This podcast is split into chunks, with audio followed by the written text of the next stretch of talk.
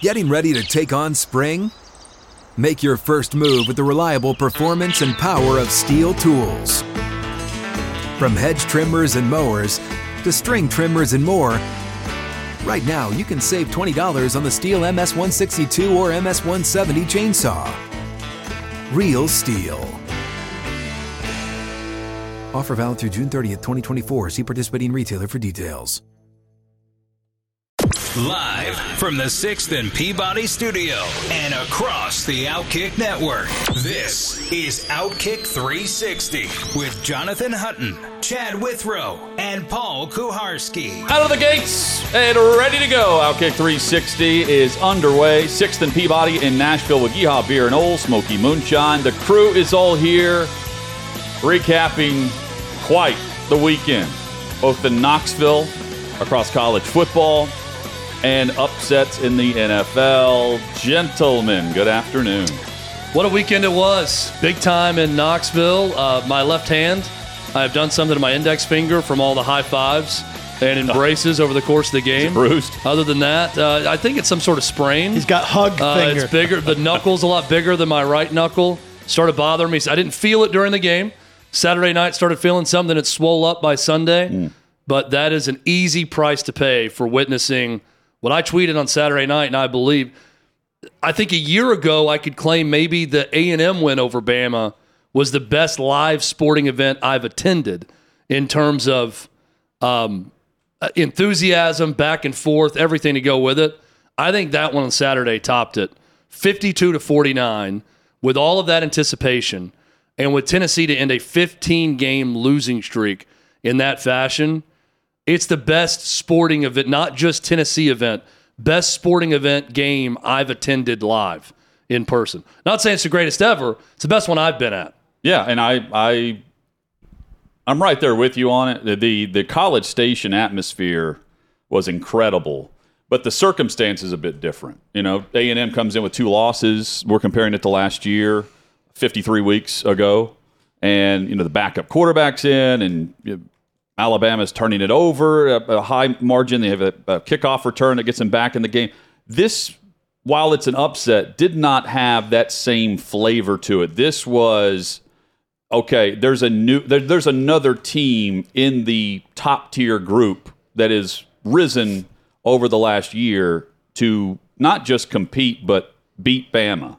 And now you look ahead and think, man, what what else can happen for the unbeaten Vols? That that was that was the loudest stadium I've ever been in. It was terrific just to see. Uh, you know, they had the lead, a significant lead. Bama obviously did what Bama does and and came back. Um, and you know, I I started to think like I always think when Bama does that. Oh, they're going to do that that thing where you know they make you feel like they're in trouble and then then they're not. And um Tennessee, great resolve to to uh, not let that happen and to walk away. And the and the one thing that struck me the most, I I, I thought um, Tennessee's pass protection was terrific. Hendon Hooker's ability to stand in there, and by stand in there, I mean, and I don't, t- I'm not criticizing him. Most quarterbacks, when they have time in the pocket, are kind of bouncy, and he's not. He just kind of gets back there and stands kind of flat-footed, surveying it, and it conveys even more his poise and his calm. And uh, I just thought he he was terrific. Obviously, he's going against the Heisman Trophy winner there, who was super terrific. But uh, boy, did Tennessee deserve that win. And now you hope that they don't have a letdown on the other side of it. Uh, obviously, this week is it's not going to happen, and then an, another huge one. But if they could do it twice, man, what a what a season! So uh, uh, on top of that, you have Jalin Hyatt's performance, catching the five touchdown passes. Tennessee leads at one point 17 by 17, and then you know all of a sudden Bama comes back. They get back in it. They have the fumble recovery for the the touchdown, and that made it what 49-42. And you're uh, you're thinking at that point, well, this just happened again in the fourth quarter, and then they get the stop after tying the game. Miss the miss the field goal. 21 seconds left. Hendon Hooker with two massive throws, and it sets up the field goal. That I mean, we saw the the the this murmur across the stadium right before the kick where it's like, okay, this is uh this is quite the moment. Is it going to have enough distance? And then you see it off the foot and you're thinking from the vantage point, was it tipped? It's was hard it to just a believe it wasn't kick? it wasn't tipped. And just the didn't way it it came off, you just to- see it floating, but it looks like it's going to be well short the way it's just floating, or it's going to be wide. And at least from our view, vantage point, Chad. And then it floats through, and then the pandemonium returns to Neyland Stadium. So we were seated uh, basically parallel with the goal line that the winning Chase McGrath field goal was kicked into. So here's my look at the last play. I'm looking at a television monitor that's over to the left, and I'm thinking it's synced up and it's live with the kick. So that would that angle was from behind. So I'm this is the only way I can see field goals if it's made or not. Well, I'm watching it. I've got one eye going to the actual kick, and I realize, oh, Saban didn't use his last timeout. That was surprise number one.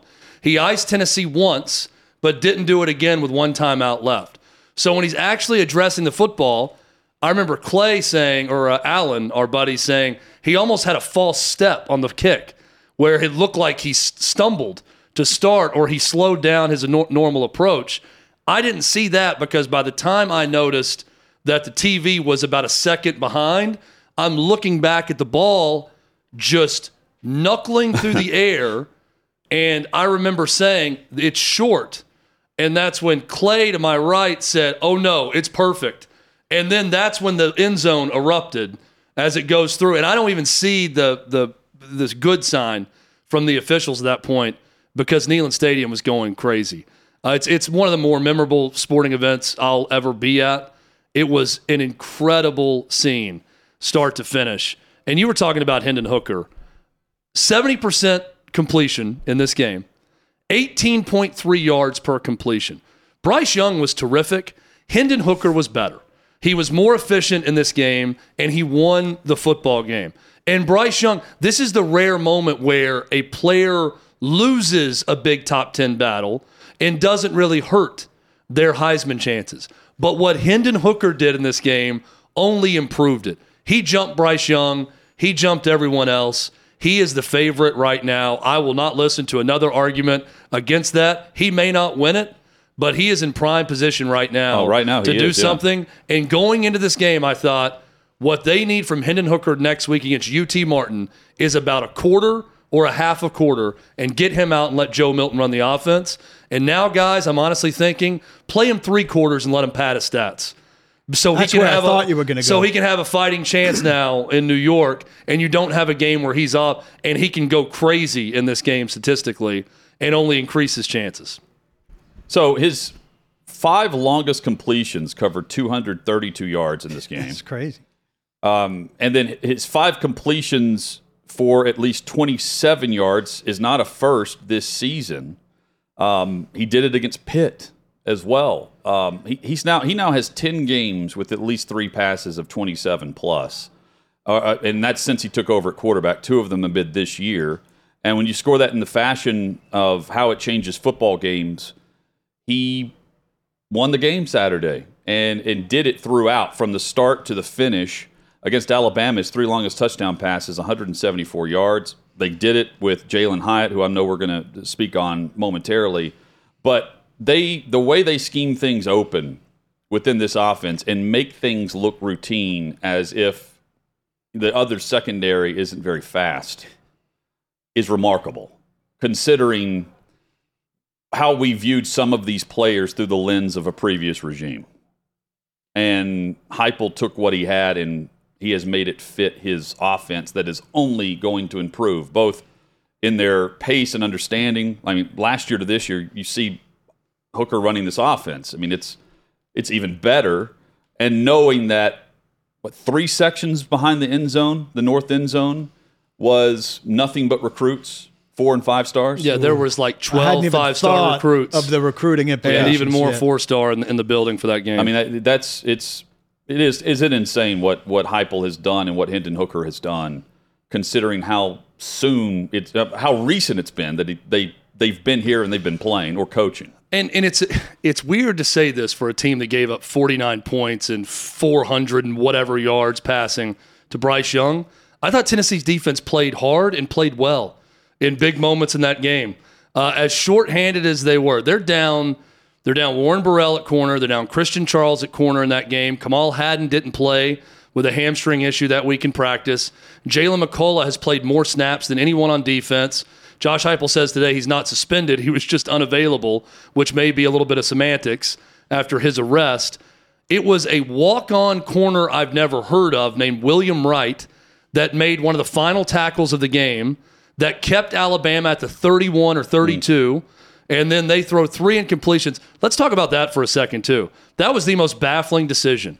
We all turned to each other and said, well, now Bama can just hand it off and get four or five yards a pop. Well, they were doing and that. get closer were- and use their timeouts and kick it with three seconds left. There were drives where, for whatever reason, Bill O'Brien and company were not going back to the run, and the run game was working. And, and not even that final possession.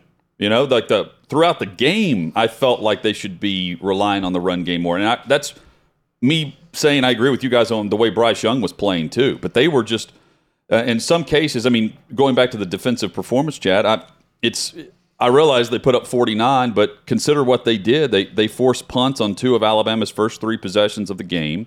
In the second half, after another turnover, um, they held Bama to. Well, three field goals, and of course, two of those were made, one missed in the most crucial time, and then you they got their stop.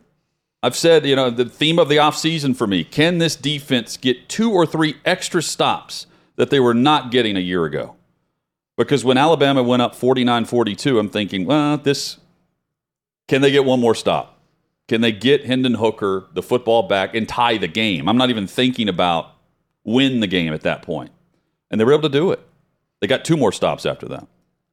Will Anderson had one tackle and Yeah, a half sack. Did you remember him? I No. don't even remember seeing him. I mean, Tennessee's offensive line, Paul, you talked about the protection for Hendon Hooker. Maybe the most surprising element of this game was Tennessee way outrushed Bama. Yes. They were the more physical team up front. They kept Bama's great pass rush off of Hendon Hooker for the entire game. They completely negated Will Anderson, who many believe is the best player in all of college football, regardless of position, maybe the number one overall pick in the NFL draft. That was shocking to me to watch that part of it and think Tennessee was the tougher team up front in this game.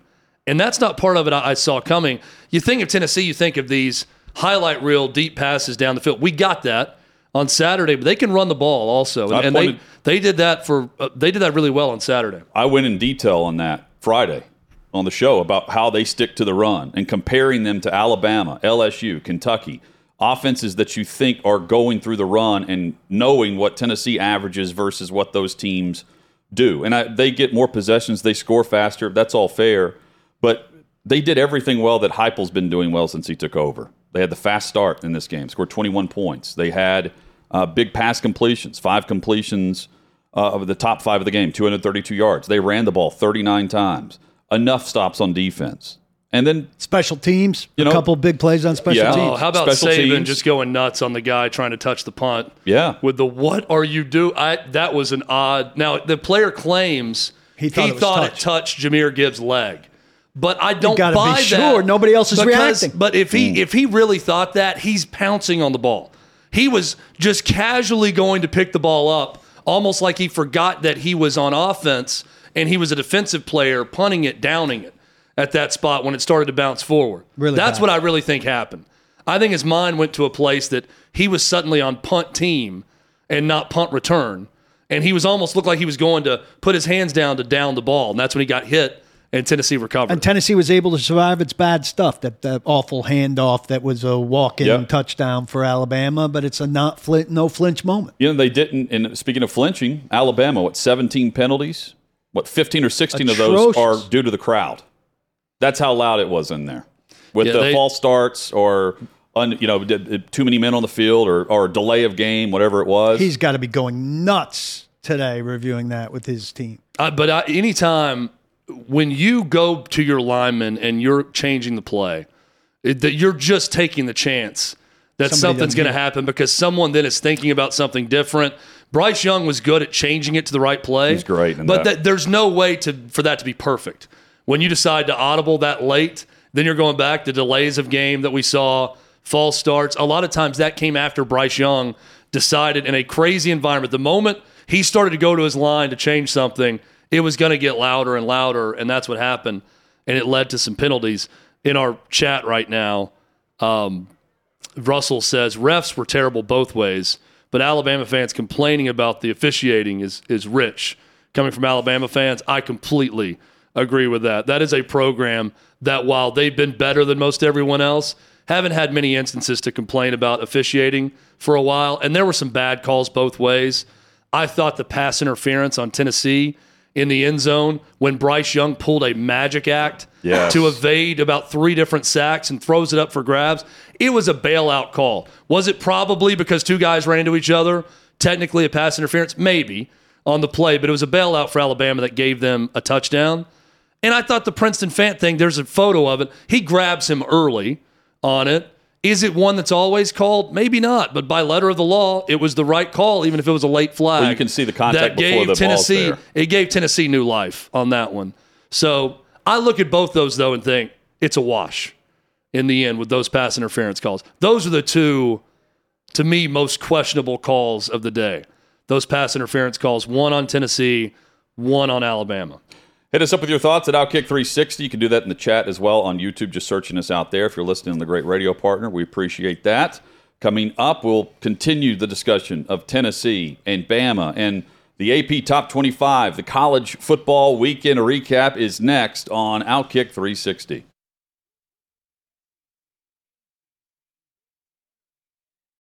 You ready? Showtime. On May 3rd, summer starts with the Fall Guy. Let's do it later. Let's drink a spicy margarita. Make some bad decisions. Yes. Audiences are falling in love with the most entertaining film of the year. Fall guy. Fall guy. Fall guy. That's what the poster said. See Ryan Gosling and Emily Blunt in the movie critics say exists to make you happy. Trying to make it out? Nope. Because I don't either. It's not what I'm into right now. What are you into? Talking. Yeah. the Fall Guy. Only in theaters May 3rd. Rated PG-13.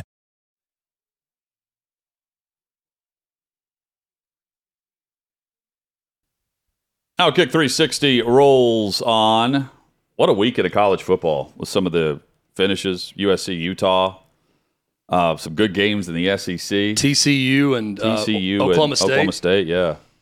Um, Clemson continues their winning ways, and Syracuse is undefeated. yeah, and now we have Syracuse and Clemson this week. Here's a look at the uh, the AP top 25. How good does that look to you, Chad? Tennessee up to number three. Alabama falls to six, so they Flipped. yeah they flip here. It's exactly then, what I called when I said they're going to flip flop the two of them now. and then you have Georgia, It's the right move. Ohio State, and Michigan. Michigan, who throttled Penn State, number four overall. Georgia, Ohio State, Tennessee, Michigan, Clemson, your top five. Uh, rounding out the top 10, Bama, Ole Miss, TCU, UCLA, and Oregon. With the losses, Oklahoma State is down to 11, Penn State falls to 16, Mississippi State at 24 after Kentucky handled them. That was one of the bigger surprises of the weekend. Was Mississippi State was terrible. Uh, they barely ran any plays in that game because Kentucky's defense just stopped them quickly. A lot of three and outs for Mike Leach's offense in that game. Big win for Kentucky. Big bounce back after losing at home to South Carolina. And Kentucky was not very good on offense either. They just survived in a game where their defense was great and really shut down Mike Leach's offense.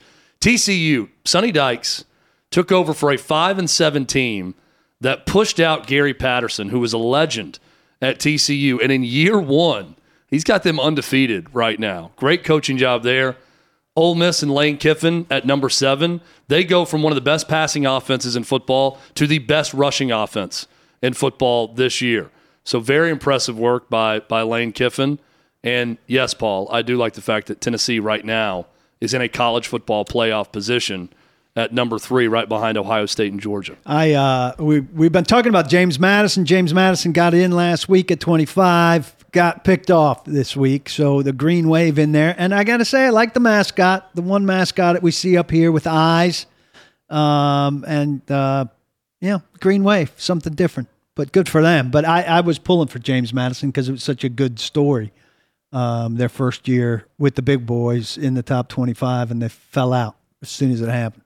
Georgia receiving 31 first place votes, and uh, excuse, Ohio State with 17, Tennessee with 15. So the gap is closing at the top, and November 5th is just around the corner Two weeks, right? with Tennessee headed to Athens. Three weeks. Um, Three weeks. Because Three you- weeks, yep. A game this week, then Kentucky, and then Georgia. So Tennessee's got Martin. Tennessee's got to beat Kentucky. Kentucky. They're going to beat Martin. They, they got to beat Kentucky at home, take care of business. They should be a pretty sizable favorite in that game from what we've seen from both. That's going to be a night game, just announced earlier, uh, 7 o'clock Eastern Time on ESPN against Kentucky. Need to take care of business there, but if they do, you got 8 0 Tennessee traveling to Athens to take on Georgia in what is going to be the second of these mammoth matchups for Tennessee after this past weekend in Alabama. Does That'll Georgia be, have an off That'll week? be a game that's for the SEC's championship. Georgia's got the cocktail party on the 29th. They have an off week this week. They're off this week. Yeah. Kentucky's off. Kentucky now gets two weeks to prepare for Tennessee. Tennessee has almost a bye week against an FCS opponent this week, also. But this will be Kentucky's Super Bowl because they have disappointed based on their expectations so far. And that those fans and that program, since they lost a close one at home last year, they have circled this matchup with Tennessee as a barometer for their success, one way or another this season. Tennessee will get their best effort. Yeah, I don't and think best shot in this game. I don't think Tennessee will have a letdown in anticipating Georgia, but I mean that's a tough game before Georgia, which is obviously Kentucky, a bigger game. Yeah. Yeah, no, but for Tennessee, Oh, sure. yeah, I mean you can't have a letdown there, but that's a tough game before getting to the game that's potentially monumental. Tennessee did a lot offensively against Kentucky a year ago. If they can come close, and their offense is better this year, if they can come close to replicating that, I don't think they're going to have problems because I think Kentucky's offense is much worse this year, quite frankly, especially if Will Levis is not 100%. He had to leave the game at one point against Mississippi State. He wasn't great, but he was tough. Uh, he made some big plays in the second half. The, they won when he was in there. They lost to South Carolina when he wasn't. So he's obviously a big part of their team. But that's going to be a game to watch. Couple other things in the top 25 I want to point out also, Big Ten wise, if we can keep that graphic up there. Illinois is 6 and 1. Let me repeat. Illinois is 6 and 1. They've not had a winning season since 2011. Shocking. Penn State got humbled big time on Saturday by Michigan. Michigan's offensive line play and the way they ran it all over Penn State was very, very impressive.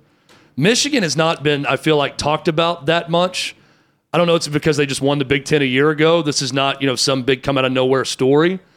But they've been really good so far this year. So I was impressed with the Wolverines. Well, I think part of it is they, they were dominant at the line of scrimmage at this point last year, too, and then humbled in the college football playoff. Well, uh, here, So- here's, here's what I mean by that. I'm not, you know, saying they're the favorite to win it all, um, but they were the Big Ten champion a year ago. So they're two spots behind their rival. And that that's what I'm pointing out here. Could they beat Ohio State this year? Could they do what they did a year ago? I think so. I think it's going to be a great game when those two get together. So you you had Penn State lead 14-13 in that game. And lose point. 45, 41-17. Yeah. Then the faucet went off. Yeah, they uh, they averaged uh, 7.6 yards per carry, 418 yards rushing for the Wolverines against a team, by the way, that was giving up fewer than 80 yards rushing per game uh, to rank among college football's leaders in that. So that that that was no fluke performance once they turned things on in this. Um, Georgia was Georgia against Vanderbilt. They win 55 nothing. And I mean, you look at it, you think, oh, there was there was what one turnover in the game, and Vandy had like 150 total yards against Georgia's defense. Not close. that is um, look it's vandy. Sure. all right? They're bad. But that's a power five opponent. And to hold anyone in today's world of college football to 150 total yards is very impressive. Georgia's a different type of challenge for tennessee. I I think i think defensively even though bama was ranked ahead of georgia in some metrics going into that matchup I feel like they're going to be a different level of challenge defensively. I'll also say this Stetson Bennett is not the talent of Bryce Young. So give the advantage to Bama from a quarterback head to head matchup. Tennessee's not going to Tennessee's not going to face a better quarterback this year than they just faced in that game on Saturday. Well, which bodes well for them. Where Georgia is going to be better than Bama, and I'll be interested if Tennessee can, if they beat Georgia, what the rematch could look like against Bama defensively. At the nickel spot with Bullard and Smith for Georgia versus what we saw in the nickel this past weekend from Bama and the matchups that they allowed to happen. And this ties in with Jalin Hyatt, who had a performance of a lifetime, a, a day that will, I mean, he, it's an iconic performance no matter how you look at it, with what he was able to do at the moments of this game where he broke away into the open field for massive scores. I'm watching Tennessee go up 28 to 10 in this game, and I'm kind of looking around Neyland Stadium into the eyes of Alabama fans. And what those eyes were telling me was, is this Tennessee offense legal? How, how is this happening? I mean, I don't know how you don't watch that offense and almost think, are they cheating in some way? Uh, can you do that? Can you put guys that far off the field? How does Josh Heupel get Jalin Hyatt matched up on a safety against Nick Saban's defense so many times, and he just abuses that matchup one on one? How does Tennessee get guys down the field one on one, streaking, running just full speed, wide open with no safety help, over and over and over again? It is incredible. Even when Bama was making big plays, Tennessee safeties who are not fast are in the picture, right? They're coming over Yeah. to help. Guys are making contested catches. They're going up in coverage and making plays.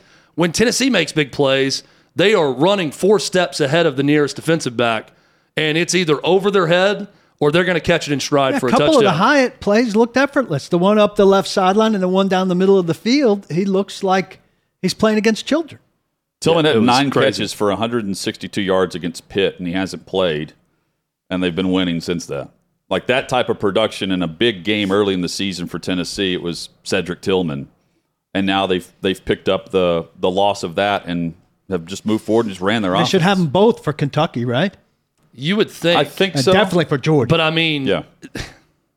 definitely for Georgia. Yeah, but if you're Tennessee, also, I mean, you're you're telling them, hey, let's let's be sure that we're 100. percent You've practiced on it a while, and you feel good making cuts and everything else. We don't need to rush this back, even for Kentucky. Let's get you back for Georgia. That would be a nice boost, right, for that game. And Cedric Tillman was really the offensive highlight a year ago against Georgia, maybe the only one Yeah. uh, for Tennessee. So you want to get him back for that matchup for sure. But it's crazy to think back to the Pitt game and how big that win felt. And it was in overtime against Pitt. And what now we've seen as really an outlier bad performance for Tennessee. And crazy enough to think a road win over Pitt was their bad performance. And look who bailed them out of that game Cedric Tillman in the end zone, just throwing it up to him. And he's not even available right now. Tennessee's the best first quarter offense since the start of last season. That carried over, and they've been slow stuff. They scored 13 against LSU in the first first quarter. Now, LSU's defense at that point had only allowed 13 points total whenever they faced Tennessee. So Tennessee matched that average uh, in in one game versus the entire uh, adding up all first quarter play defensively. But you get getting 21 against Bama. Now they you know they're stair stair stepping this to the point where it looks similar to the stat line of last year in recent games, where they're coming out and they have a, a plan that's getting everyone into rhythm. Yes, and uh, speaking of getting in a rhythm or out of a rhythm, how about Jeremiah Crawford puking in the middle of the fourth quarter and then looking at the Alabama defensive lineman as if to say, "Yeah, I did it." He just nods his head and goes right back into the play. Let's I just go. picturing the running back being tackled into that, like on the next Well, I, play. I picture if you were, go- if I mean, you can't hold it back when you got to go, and he was doing it in the huddle. That's the best spot to be, right off to the side because you're going to go and line up in front of it. But if you actually started to line down and puked across from your rush end, he's a left tackle that has to then rush in the vomit or try to get around it. Now, if you want to go for real intimidation, now it's one of two things. Like, okay, my guy is sick, so I'm going to dominate this snap right here as he's throwing up as he's about to play. or But- he might vomit on me again if he's not Right. empty. This could be coming at me momentarily. It was almost courteous of Crawford to puke where he did instead of getting right across from What the gentleman. Alabama player and doing it then. Complete gentleman move. Disgusting. But it was great how he's just, you can see his head almost like, yeah, I did it. Let's go. yeah, you saw me puke. You see the Bama guys like, really? Yeah, I'm throwing up. I need a with it. wipey for my face mask. Deal with it. There were a lot of people in Knoxville celebrating and probably doing the same thing, throwing up and saying, yeah, mm. deal with it. I'm throwing up in the street. It's all right. We'll all live, we'll all live with it. He was part of a group that was great against that that front and Will Anderson. Going back to Dane Brugler put this out. Interesting stat for Bama pass rusher Will Anderson. He's been held. He, he's been held to only one pressure in a game just twice in 35 career college starts. Both of those are against Tennessee, and both of those are at Neyland, October 24, 2020, and then this past Saturday um, in the upset victory for the Vols over the Tide. We know his least favorite stadium. Yeah.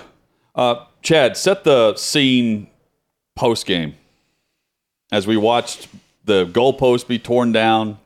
David Ubben did a great job following gotta go read this. the, uh, really the good. goalpost and different pieces of it and where everything ended up. And the man, the craziness that ensued at Neyland and the entire city of Knoxville on Saturday. It, it was madness. I mean, from the moment the the kick was was good, the noise level, but just kind of the release Oh, of yeah. the fans, and it was instantaneous. The cigar smoke. I mean, the, the fact that people. It, some people I don't think even took a second to like hug their neighbor, and lit up. instead Just just immediate. had a match out or a lighter and was just lighting up the cigar. There was cigar smoke that was around us quickly.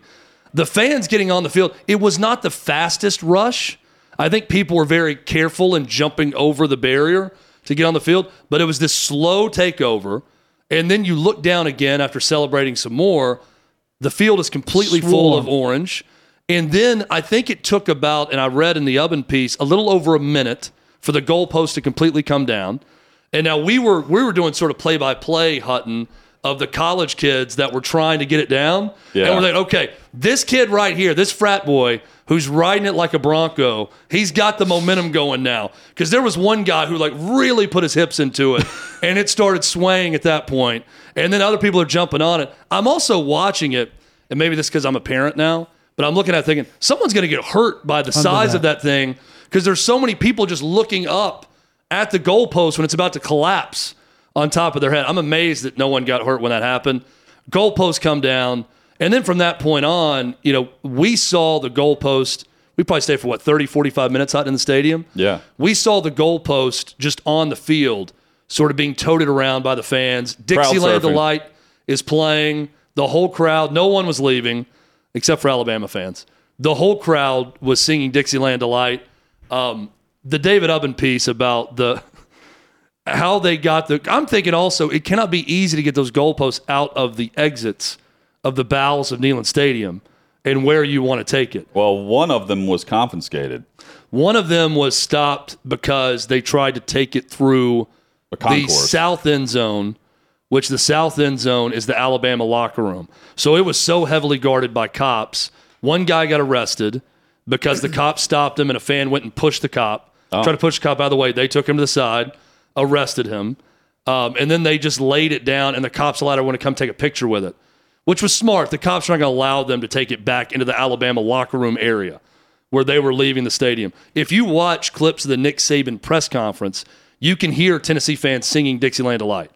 And you can hear the the noise from outside the locker room. Who was the administrator who was recorded saying in the press box, I'll pay that. We'll pay that every year. Yeah, Randy Boyd. Okay. Meanwhile, they start a GoFundMe uh, That's thing a that's to- a joke. That that's a total joke. Is it? Yes, it's a good. It seems it- like a it's tongue-in-cheek It's a fundraiser. clever fundraising thing. They have, they've already announced they have extra goalposts that they can have it. That's a good way to say, hey guys, you know, you took our goalpost, give us money so we can get new ones. They're just trying to raise money. It's a fundraising effort. Well, I think it, I, it's unbecoming for to anyone that takes it seriously Well- on a day that everything should be happy and Look, if if, if you're a. Tennessee fan, uh, you would give them money for anything right now, so you don't care at all. I know people who aren't Tennessee fans are looking at that like, oh my gosh, they're so cheap. They're starting a GoFundMe to get the uh, the goalpost back, and uh, President Randy exactly Boyd doesn't even what you would care about the hundred thousand dollars. It's a joke, though. Like I, I'm telling you, Is it funny? It's a tongue in cheek deal about getting money to come in. I thought it looked bad. Well, not not the video uh, up up top. The video of him saying "I'll pay it every year" is great. But so then when, you, pair it with the tweet, you can't tell it's a joke. when you pair it with the tweet, it looks like it's contradictory messaging. I think Tennessee has extra goalposts. Like they may, you know, buy another backup goalpost with money raised, but they don't necessarily have to have it. I think it was a. It honestly, it sounded like something Danny White would say. You know, Yeah. like he's constantly joking on Twitter about, "Hey, can you please bring back you know, third down for what? And his response will be, well, if we do it, are you going to be louder this game? You know, would be his response to a Tennessee fan. Are you going to get loud enough for us to do it? Knowing that he's going to do it. That, that was my take on it. Uh, maybe it was them being cheap, but I doubt it if the president is saying that they'll gladly do it every week. Have they brought back third down for what? They did for one game for Florida. Yeah. They had they didn't do it against Alabama. They brought it back for Florida. You wouldn't have heard it either way. No, it was it was that loud. Look, it, it was an incredible scene. I, I've been to many games in Neyland Stadium. Uh, the loudest games I've attended were loudest moment maybe I've ever heard was 2001 against Georgia. Travis Stephens got a screen pass, ran for a long touchdown. That was the Hobnail boot game right before Georgia marched right down the field and won it. Um, the loudest I can remember a constant theme of noise was 2015 against Oklahoma and Baker Mayfield. Tennessee got up 21 3, went on to lose in overtime. That one was right there with those moments in that game. I wasn't in, of position. I, I couldn't sit down and watch a game start to finish, though I saw a lot of it. But again, the crowd shots, I, I never saw a glimpse of the Bama section. Yeah, it was it was lighter than usual. That, that was that was the least amount of Bama fans I've seen in that stadium in years. I don't know if you saw this too. Nick Nick Saban even said he was asked about his team playing tight, and he said we always chant when we walk through the tunnel. Our team's always chanting something. And I got to the front of the the line and I said, "Why are you guys not chanting? Like, get loose, let's go, get ready." They were just oh. dead silent. He thought they were almost taking in the environment. Like they Well- came out when Tennessee was because they waited, if you remember, Hutton for a while with the flag and everything while Yes, the T broke. yes. Tennessee came out to that noise and they're looking straight forward at the two Vol signs and the crowd, and they were completely silent. And Saban said that bothered him. I thought you were going to say he couldn't hear them chanting, which was Well, conceivable. But the I mean, there were a ton of people in there for warm ups. Yeah, You know, that was Early the other arrivals. thing. So yeah, before they ran out, you know, they're up there warming up. So they're maybe he's right. They didn't play. I mean, may- they played tight when they got Yeah, they- down seventeen. They but, got down 28 I mean, 10, and then they started, you know, they went on a, an 18 0 run at that point to tie it. I, I, don't, I don't think they, their first possession, maybe you can claim that when they had to punt, they gave up some quick points to Tennessee. I don't know if it was them necessarily playing tight, as Tennessee just has a way of just going all in on teams early. Right? I mean, that's that's their style too. That they get big leads. They have great first quarters. and I like Heupel's consistency of message. Hey, it doesn't get any better than like just saying like uh, it all echoes like you should come here. Look at this place. Yeah, it's it's good. He said, "Can you believe this crowd?" I mean, I think he said that about three different times. But I mean, that, that's what I'd be thinking also if I were him. I don't know if you guys watch College Game Day, but they had a, a video portion of it with Heupel and um, and Kirk Herbstreit where they're going over plays and film. So instead of doing an interview, he came on set and they had a big video. And Herbstreit was great. He's like, "Now take me through this," and he's talking about X's and O's of Tennessee's offense. And I felt like Heupel was almost annoyed at one point in the very end because Herbstreit asked him, it was a slant touchdown to Jalin Hyatt after a long hooker run where they snapped it quick and they got lined up quickly against LSU and they show the touchdown. And Herbstreit says, So is this his only read on this play? Like he's looking that guy the whole time. And you could tell Heupel almost mumbled. He's like, No, he's got three, but he's got rules to follow. He said that was his first rule to follow. And I'm thinking, yeah, you're not going to give away the entire playbook. Yeah. But I, I, I've never heard a coach talk about it as rules with a quarterback. And I'm sure what he's saying is linebacker up, safety drops, you know, here's where you're looking first. So he's saying he hit his first rule, which was whatever the defense was showing, they That's were looking at you that at that slant first. And that's where he was going to go first the whole time. Later, we'll hear from Josh Heupel and uh, his reaction after the game. Uh, we will also get a, a, a big review of the NFL and upsets across the board yesterday in Week Six and what it all means.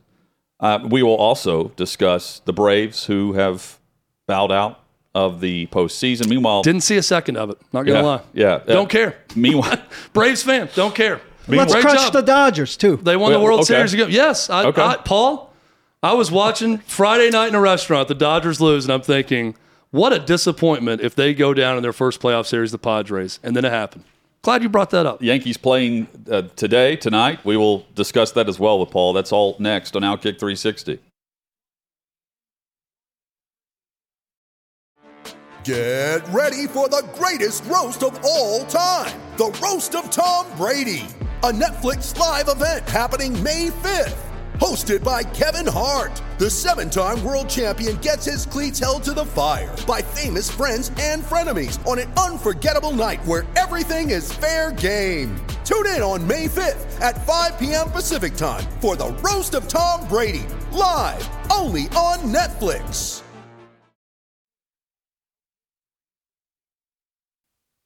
Outkick 360 rolls on. Big NFL discussion coming up. We'll get back to Tennessee, Bama, and an SEC recap.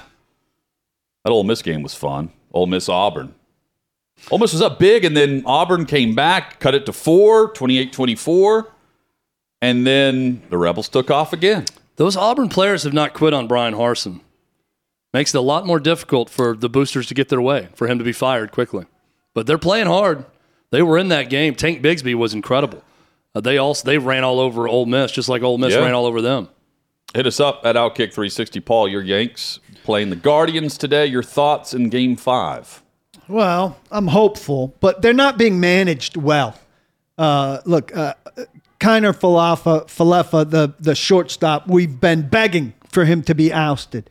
He made two plays that were terrible in the game that they lost at the end, uh, including a, a, a- an error. I guess it wasn't judged an error, but a, a play that cost them like 20 extra pitches for their starter in, in game, what was it, three?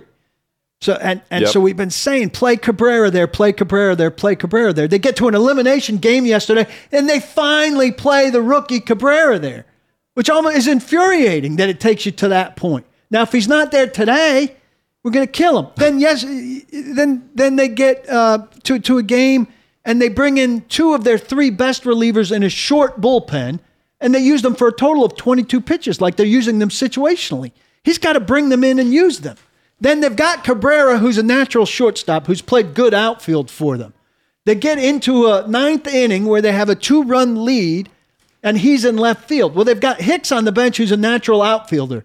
He's done nothing in the series, and they're playing against a bloop team. Wouldn't you put in your best defensive outfield at that stage? Yes. To go catch bloops, and they don't make that move. Boone Boone's managing a terrible series. So I'm concerned tonight, but it's a you know every arm goes, and they got it back to New York at least. If they lose tonight, is Boone out? I mean, I, I think they're patient as hell with Cashman and Boone, but I, I think he should be out for the kind of reasons that I'm explaining. I mean, these are by the book analytical decisions that they're not making. Oh, win, win tonight though, and you get Astros Yankees exactly what we expected pretty much all season. with the Astros pitching advantage On a- because they've they've rested, but you get the series you wanted. And if you win that, you get home field for the World Series because AL's got advantage for the World Yeah, Series. the two upsets in the NLDS. But I'm concerned with the way this is breaking down. Look, the Dodgers, I want to bash, okay? And I understand. You got to get to the playoffs and you've got to perform. They were 22 games better than the Padres, and they won 14, I believe, of 19 in the season series with the Padres. So, on the one hand, you say, well, listen, you did it in the regular season. Now the lights are on. Go do it. But on the other hand, they say in 166, 162 game schedule, they were so much better. And here, all they get is a five game series. And if you don't do it, wow, the harsh reality. And it seems almost unfair. Same for the Braves can be said. I think they were 16 or 17 games better in the NL East than the Phillies, and they lose in four games. You chase down the Mets and then yeah, the you Phillies. make you look Spencer Strider and, and Charlie Morton didn't have good stuff. Strider gets lit up in a third inning in Game Three. They it's lose. our obsession with the playoffs then- over the, the long season that has tremendous meaning. That's why, and I think you agree with me on this, got to have at least a seven game series. It's Yes, hard for uh, me. yes. It's hard for me to get upset about playoff baseball. Too upset for that reason. Because it's such a long grind of a regular season. And you get to the end and it's it was magical when the Braves went on their run last year and played their best baseball at the very end and won it all. It's great. But it just still feels like such a crapshoot. So when you get those teams up? that all have good, three good starting pitchers, decent bullpens, they all have good lineups, all the teams left in the playoffs, I feel like it's a coin flip with all these teams in every series as to There's who's going to be playing better. I, Which I, starting I pitcher's know going to have a how little it bit more? sounds, and I know it's weak, but for me, for the Phillies or the Padres to be representing the NL as low as they ranked in in the whole field, it feels almost like we're being shortchanged. And all I would say is make it a seven game series. I don't understand why it's not. Because you're you're barely playing. I know you don't want to play in November, but we've been doing that for years now. Um, and it's only the first week of November. And cut the regular season If down to goes 154. games, go- if you're so first week of intent on big playoffs, cut it to 154. And at least for the Padres' sake, they bought in at the trade deadline at that moment, and then put the lineup together that they. I have. got two big Philly fans in my house. I need the Oh. Yankees to keep going. Please, God. Gerrit Cole's done all he can. Yeah, he's been good. He got it done twice. Coming up, Tyler Dunne joins us. We talk tight ends across the NFL based on his new book and recap week six of the National Football League.